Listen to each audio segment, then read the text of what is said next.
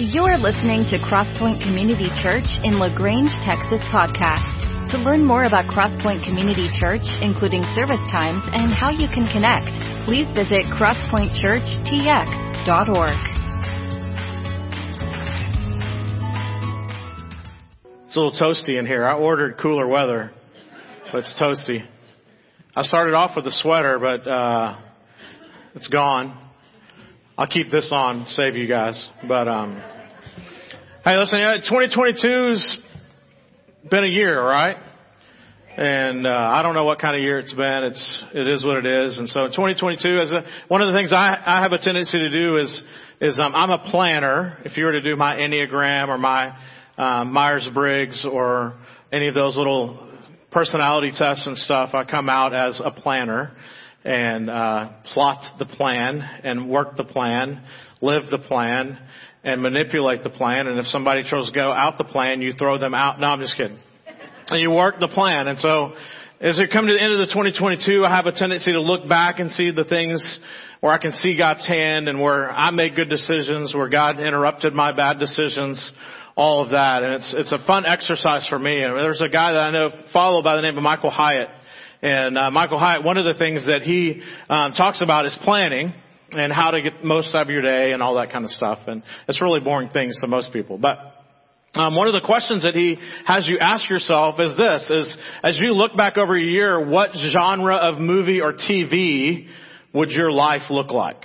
Or how would you describe it? And so, like some years, it's been like a comedy of horrors, right? Or it's been a love story, or it's been a drama, or it's been whatever it may possibly be. And so this year, as I was looking back over it and thinking about it, I did this exercise with a couple of people just the other day, and we were thinking about all those things. And in those moments, it's kind of like, I, I don't remember what I did. But then you start thinking about it and process it, and you're like, oh, hey, like I got to go. One of the things I love to do is to travel, and so I got to go to Israel this past year, and it was a great, it was one of those lifetime type trips, and so I got to do that. I got to go to Colorado with family and see old friends and and do several different things throughout. And so that's what I immediately went to and thought about, hey, traveling and some of the good things and some of the interesting things. I got to experience COVID in Israel, so that was really cool. You know, so those kind of stuff. And so that wasn't even my decision.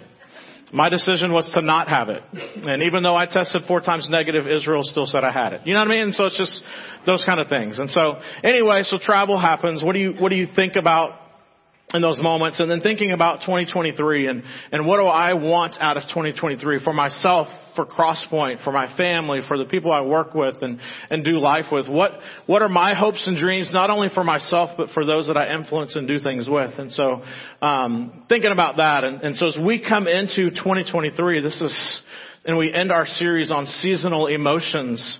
I want us to think about this idea of being confused and disturbed. And that idea of confused and disturbed is this moment where you think you've got everything planned out perfectly and God disrupts your plan. And what are we going to do? And how are we going to respond? And are we going to be able to say, like little young lady Mary said, I'm your servant. Let it be. In a moment when her story was confusing and disturbing for herself. So thinking about this idea of traveling, the story that I heard a few years ago about this husband and wife, and the wife liked to travel, the husband didn't, so the husband stayed home and took care of everything around while the wife traveled in Europe. And so it sounds pretty good to me. Sounds like a great deal. So she was traveling alone, and so she was going to go to London and Paris and Rome and Vienna and some other places, but those were the four big cities that she was going to see and experience. And so She's in Europe. She's done London for a few days and she calls back home and she says, Hey honey, how are things going? And he's like, well, pretty good. I just need to let you know the cat died. Yeah, right? And so she's like, begins to cry and begin, she's disturbed and, and all of that. And so she's like, how insensitive can you be? And he's like, well, you ask how things are going. I was honest and, and so what should I say? And so I, I don't know if that's something we as husbands should ask our wives. What, what should I say? But, but he did. And so she told him and she gave him advice and she said, listen, if you were a really sensitive husband, this is how you would have told me. And so she said, when I got to London, you would have, I would have said, hey, how are things going? And you would have said, hey, Lucy's on the roof. He's like, okay. And then when I got to Paris, you would have said, Lucy fell off the roof. Like, okay, things are not quite good. And then when I got to Rome, you would have said, hey, Lucy's not doing very well. And then when I got to Vienna, you would have said, hey, Lucy has passed away. At least then I could have experienced in Rome and I would have had a great time and all this different stuff and, and, and, and you wouldn't have been so insensitive. She's like, okay. Says the next time I'll, I'll do that. I, I hear you. I was insensitive. I'm sorry. I apologize. The things that husbands say in those moments, right? I'm sorry. I would not do that. And so then in the midst of that conversation, she says, hey, by the way, how's mom? He's like, well, she's on the roof.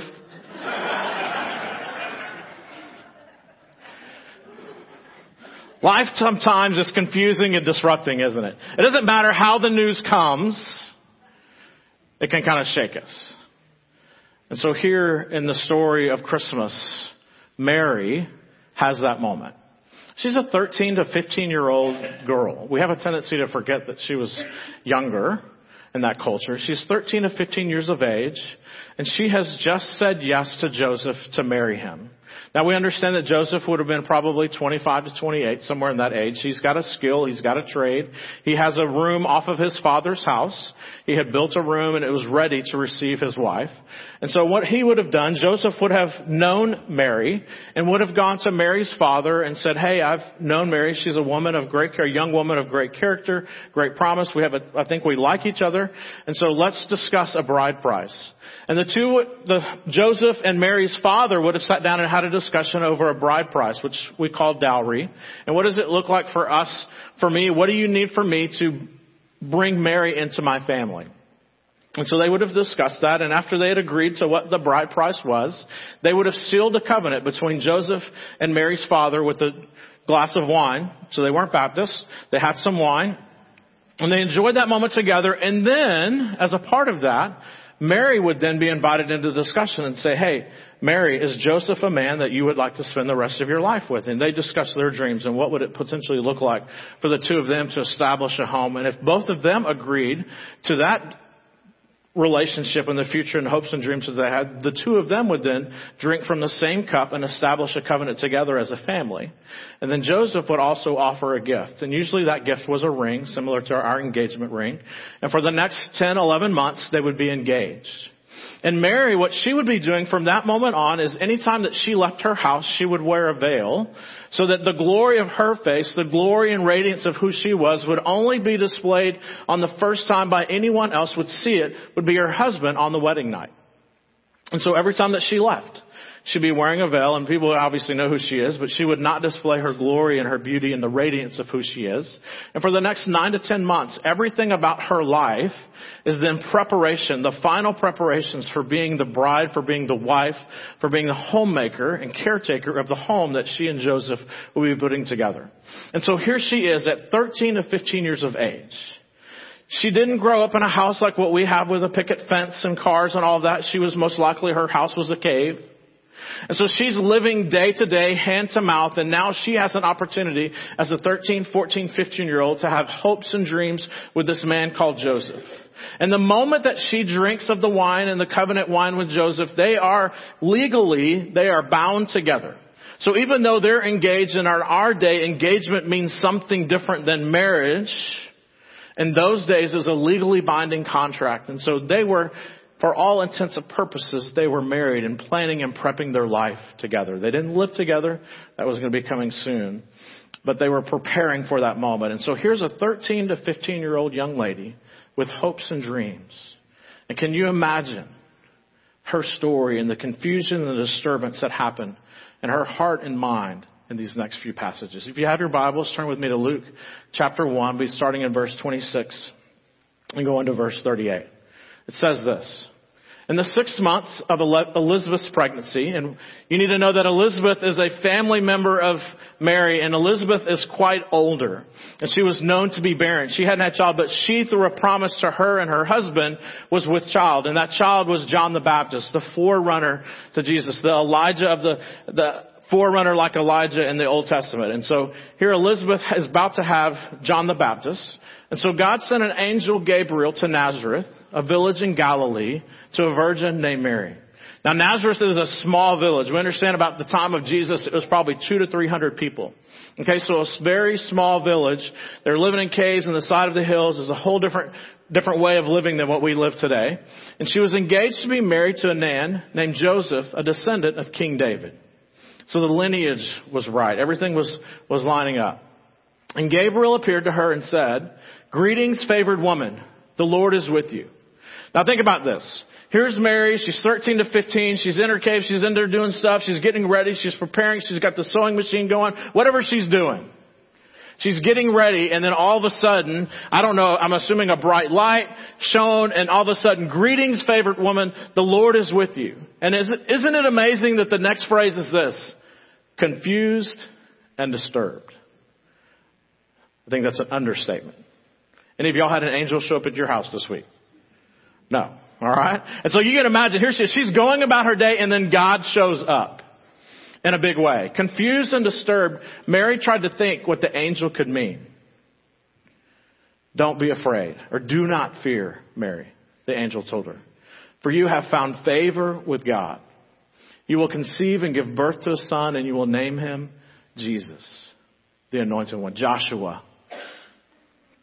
He will be very great. He will be called the Son of the Most High. The Lord God will give him the throne of his ancestor David, and he will reign over Israel forever. His kingdom will never end. Now think about this. I mean, this is, she's getting this news, and so she's like, hey, I'm 13 15, and all of a sudden you're telling me I'm to have a son, and I know that Joseph is the line of David, I understand that, but you're telling me that my son is to be the son of the Most High, and that he's to be king, and he's to be sitting on David's throne. She's like, man, I'm just from little Nazareth. How in the world is this to be possible? So she's excited in that moment of thinking, wow, God, you're, you're telling me something big. My life is about to grow and be expansive. But there's one little thing in the back of Mary's mind. Mary asked the angel, how can this happen? I'm a virgin. We won't go into that. The angel replied, the Holy Spirit will come upon you and the power of the Most High will overshadow you. So the babe to be born will be holy and he'll be called the Son of God. What's more, your relative Elizabeth has become pregnant in her old age. People used to say that she was barren, but she has conceived a son and is now in her sixth month. For the word of the Lord will never fail. In other words, the promises of God will always be fulfilled. And Mary responded, I am the Lord's servant. May everything you have said about me come true. And then the angel left her. Now think about this. It hasn't been too long since she's been engaged to Joseph. So she has these hopes and these dreams and these plans, and she's in a small village, a couple hundred people. They know Mary. They know that she's engaged. And one of the reasons in those days that they would wait for more than 10 months is so that they would know that the relationship had been pure. And so now she knows and she's got this in the back of her head of, hey listen, the moment that people begin to see that I am pregnant,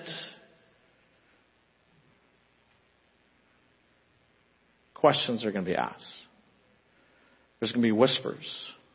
There's going to be talk. That happens in small towns, I hear people talk and gossip and things begin to spread and it may or may not be true. And so, and so she's like, how am I going to tell my parents their hopes and their dreams for me? And, and, and Joseph, what's he going to do? What's he going to say? And, and to think about all this different stuff going on in her mind. And in the midst of all of this, at the end of this conversation, she's able to say as a young teenager, I am the Lord's servant. What you say may be true about me. Going from confused and disturbed to I am the servant of the Lord. May it be what you say.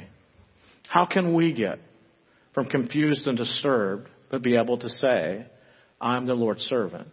Whatever it is that you want from me, God, I will do it. There's a great quote from a philosopher of the 20th century. He says this, we understand life looking backward. In other words, we have great hindsight. It's called what? 2020, right?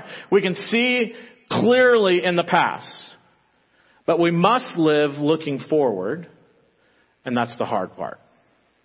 So here is Mary We get to look at her story in hindsight and go, well, sure. Yeah, it makes sense that this 13, 14, 15 year old said, yeah, let me be the Lord's servant. Whatever it is you say, I will do it. It makes sense to us, but we get hindsight. And she's there at 13, 14, 15 saying, God, I do have no idea what's happening. I'm confused and disturbed. I'm scared. I'm fearful. All the different emotions. I have anxiety. I have worry. All these conversations. You can imagine life sped up in that moment. And she was still able to say, I am the Lord's servant. Allow me to do what you asked me to do. It's in those moments. Looking backward, but where we live life. And it's something that happens in these moments between looking at the past and going forward is this thing called faith and trust.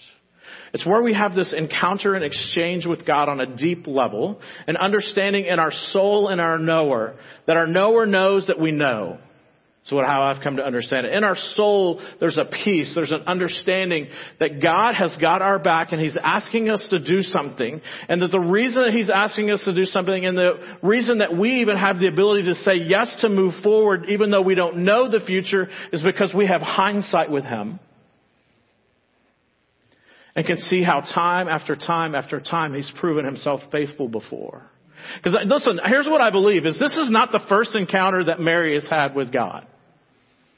She has seen God and had activity with God. She's had relationship with God. She's had conversations with God. Now she may not have had an angel show up, but I guarantee you she's been reading the Word of God. I guarantee you she's been going to the synagogue. I guarantee you her family's been gathered around and she's had conversations, she's had community, she's had moments with God. And so in this moment when God shows up and confuses her and disturbs her plan, she'd be able to step back and say, listen, I don't know what the future holds. It's scary. I'm afraid of it. I'm fearful. But God, you're asking me. I'm going to do it. I'm your servant because in the past, you've always fulfilled your promises. Not only for me, but for my people. So I'm confused and disturbed, but I can say I will be your servant. I understand looking back and I can go forward because of you in the past. God doesn't abandon us in our future. One of the things actually in that moment of confusion and disturbance, and even confusion and disturbance maybe even for Elizabeth, is it was God's perfect timing. Galatians 4 4. But when the right time came, some of your translations will say in the fullness of time. Literally it means at the moment when a woman is about to give birth. It's the perfect time. Think about it. in that moment, there's joy, there's anticipation, there's anxiety. At the very moment of the giving of birth, God sent His Son, born of a woman. is the perfect time, the fullness of time. Yes, it was scary for Mary. Yes, it was scary for Elizabeth. But God did not abandon them. Their story intersected with His. And so even in their confusion, even in the disturbance, it was the perfect time for God and for the story of God to be propelled. And so a young girl in a little village in Nazareth said yes. There's moments in our stories where God intersects with us and it's the perfect time in God's story for us to say yes. So we think, God, why me? And God's like, why not you? Think about it. Adam and Eve, to Abraham and Sarah, to King David, to the Babylonian exile and Daniel and Shadrach, and Meshach, and Abednego. And now, right before Jesus, there was 400 years of silence. There were many false messiahs. And all of a sudden, God says it's the perfect time for a young lady from Nazareth. In the midst of her confusion and in the midst of her disturbance, to say, This is the perfect time. Father, I am your servant. Do with me what you want. We can see through looking back the difficult circumstances and see His good purpose moving ahead. We can trust in that moment, the transaction that happens. I think this is one of the things that we forget that happens in prayer. Is this prayer is many times it's not about getting what we want, but aligning our hearts with what God has asked of us. So even if you think back to the Garden of Gethsemane, whenever Jesus had had his friends come along and say, hey, you stay here, I'm going to go pray, what we learned a few weeks ago is that Jesus repeatedly fell to his knees in the struggle of prayer and saying, God, not my will, but your will. God, not my will, but your will. God, if there's any other way than this, You imagine that maybe it was probably Mary's first thought. If there's any other way, I don't want, I've, those people can be mean. She still did it. Looking in the past. There's this guy named Steve Jobs. Maybe you've heard of him. Um, he's pretty famous, I hear, or was. And did you know that here's a guy who's been successful in life and he didn't go to college? Or he did, but he dropped out. And as a matter of fact, he's been so successful that one day he actually gave a speech at a college graduation and he said, I'm probably the last person that should be here because I've never graduated college, so I don't even know what this experience is, but, but I want to share a story with you. And the story is this, is yes, I dropped out of college and everyone said it wasn't the right decision. And maybe it was, maybe it wasn't. But I dropped out of college and I was still interested in learning though. So as I was walking across college after dropping out, I saw a course was being offered and it intrigued me. And it was this class, wonderful class called calligraphy. Sounds like a great college class, doesn't it? Like underwater basket weaving. And he said, you know what? I'm going to go take that class. And he registered for that class. And because of that class, computers today are different than what they probably would have been. Because whenever we started Apple, my friend and I got together and he had fallen in love with type, fonts, and spacing and the beauty of the written language. He said, because of that, whenever we created the Apple, whenever we created the Mac, we created type fonts and font faces and perfectly spaced things so that people could enjoy the beauty of all of that writing and the calligraphy. And so now, Apple and Mac, and of course we know Windows and those guys copy Mac all computers have beautiful writing. And he says, listen, there's going to be moments in your story where you're going to make decisions that everyone else says it's the wrong decision. But you have to make the right decisions for yourself. Now, Steve Jobs is not a believer. Actually, he was against Christianity because of his experience in Christianity. But he believed in a higher being and that the higher being was moving and shaking the world. And you and I understand as followers of Jesus that the scripture teaches us that that higher being is the person of God. That it's not a clockmaker who set things in motion, but God who intimately created the world. In the beginning, God created. And He created with great detail. He knows the hairs on your head. He knows the intimacy of your story. He knows the places of your heart and soul that you want to hide, but He knows them. And He still loves you. You're gonna make bad decisions. If you're past the age of two, you're going to make a decision that you're going to have a regret over. Here's the interesting thing, and I think the great thing is God will not abandon you or forsake you. God will actually use your bad decisions and all of your decisions for your future. Because He has a plan for you. He has a purpose for you. He has hopes and dreams for you. Most importantly, He has hopes and dreams for all of humanity. And that is that everyone will at one time say the name of Jesus to proclaim His name and face. And He will be made famous. And so God, in the midst of our bad decisions and all the decisions that we make, the things that, decisions we make all throughout the day that influence and impact our lives, God is still sovereign. Your dumb decisions don't destroy the plan of God. Like you need to write that down. You need to put that on your mirror. The dumb decisions I make today are not bigger than God. Matter of fact, even this last week, I'm teaching college classes and one of my students, they're having a big project. It's their final project to graduate with a biblical studies degree. And so there's, there's a lot of weight and anxiety and worry over how's this professor going to grade their papers. And I'm mean, okay? And so she's doing all this different stuff and she's gotten some of her things back and she's like, I think I'm just overthinking this and I want to have more control over this than what I have. And I just kind of laughed to myself and said, hey, I emailed her back and I said, unless you were there in that moment, it said, in the beginning God created, relax. Relax. Your decisions, your mistakes, Yes, they will have an impact in your life. But God is so much bigger than your mistakes. Proverbs 16:9 even tells us we can make our plans, but God dictates and determines our steps. So some of you today, you're like me. You've got your 2023 plan, your Google Calendar, your Apple Calendar, whatever it is. You've already got your different things on there. You've got your dates. You've got your homework assignments in there. You've got all the different stuff. All that stuff's planned out. Guess what? The first week, what happens? Somebody messes it up. Somebody messes up your schedule. You've determined your steps. You've made plans, but God is the one that determines the steps. He knows what you need to be doing. In hindsight, Mary's decision seems easy, but it wasn't. This past year, this coming year, there's going to be moments where in hindsight a decision looks easy. But in the moment, it's going to feel like life or death. It's going to feel huge. But in that moment of Mary's big decision, it was the perfect time. It was the fullness of time. And why was it the fullness of time? A couple of questions I want you to get. Can God allow this disruption to happen now? Why can God allow this disruption to happen? Because it's in His perfect timing for you, but also in His perfect timing for His story. So in the story of Mary, it was the perfect time because politically, Rome had just a few years before decided, hey, listen, all these other religions, no one can worship, but Jews, we're going to allow them to worship the God that they worship. Because if we don't, we, if we don't allow them, they get cantankerous and we're tired of dealing with them. And so he let them have some freedom in worship and, and, and in a way that they'd never had before.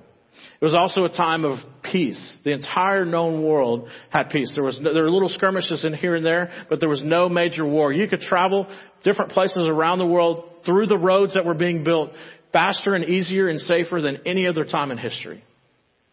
It's also culturally. This guy named Alexander the Great few years before had brought in Hellenization and the Greek culture and the Greek language. And so everywhere you would go in the known world, guess what language they spoke? Greek. So that made the spreading of the gospel easier. That made the exchange of money easier. All the different things that happened because of that was the spreading of the gospel because people had a shared language like never before. And even one of the main thoughts of the day, Greek philosophy was challenging how people were living and thinking. And the Greek philosophers of the day were asking this one question. What is the meaning of life? And so spiritually, culturally, politically, everything was just ripe for the picking. So even in your own life, whenever disruption comes, instead of asking why God, maybe to step back and say, why not? Or God, what are you doing with me in the midst of this? Another question for you to ask is, God, how can you let me make this decision? It, it seemed like bad timing for Mary but it was the best time for her to say yes. Abraham and Sarah. Abraham and Sarah went to Egypt and Abraham made a bad decision and God turned it around for good. Daniel and his friends, some of his friends made a bad decision. God turned it around for good. Joseph, young man who was sold into slavery by his brothers and a few years later, they were in the midst of a famine and they went to this country called Egypt and they show up in this guy's house and they're saying, Hey, we need money. We need food. And this guy says, Ah, that's my brothers. God turned around their bad decision for good. I'm not saying that we should be making bad decisions, but here's the deal is that God is bigger than our bad decisions. God's plan could not be thwarted by our ignorance and stupidity. Even decisions that we think are the right ones for God sometimes are not, and God still uses them. So take a deep breath and say to yourself, Thank goodness I'm not God, and He is. We still have free choice, but God is still sovereign. He's going to reign and He's going to rule and He's going to work it out to His end and to His good for His fame and His glory ordinary decisions can accomplish eternal purposes. And God does it in His perfect time. If He can create the world and run it, surely He can work in your life and do what you got. Again, we understand as we look back, we can see with 2020. My prayer for us is in 2023, or even in these next few weeks, when God interrupts your life. He's probably not going to interrupt it with an angel named Gabriel. He may, if he does, call me. I want to be there. Text me, whatever. If you, ha- if you have the wherewithal to think about that. Hey, Pastor Chris, what's his number again? Um, I would love to be there, but he's probably not. But he is going to disrupt you. He is going to intervene in your life. If you're seeking him, he will disrupt it. Even if you're not, he will disrupt it to get your attention.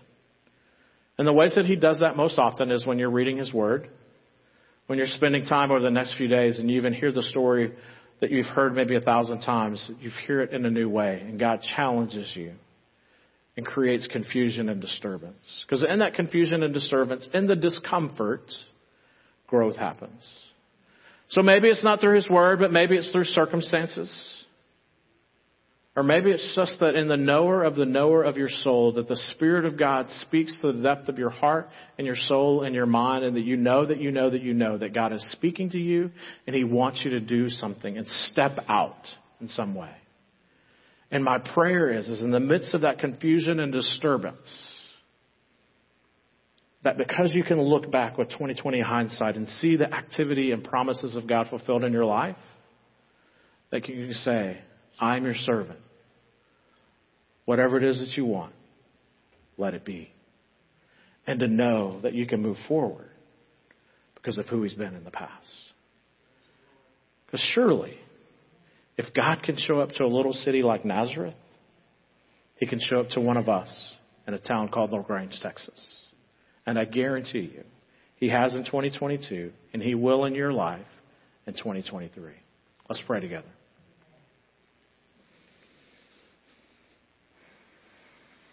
Father, this babe wrapped in swaddling clothes. History literally hinges on his birth.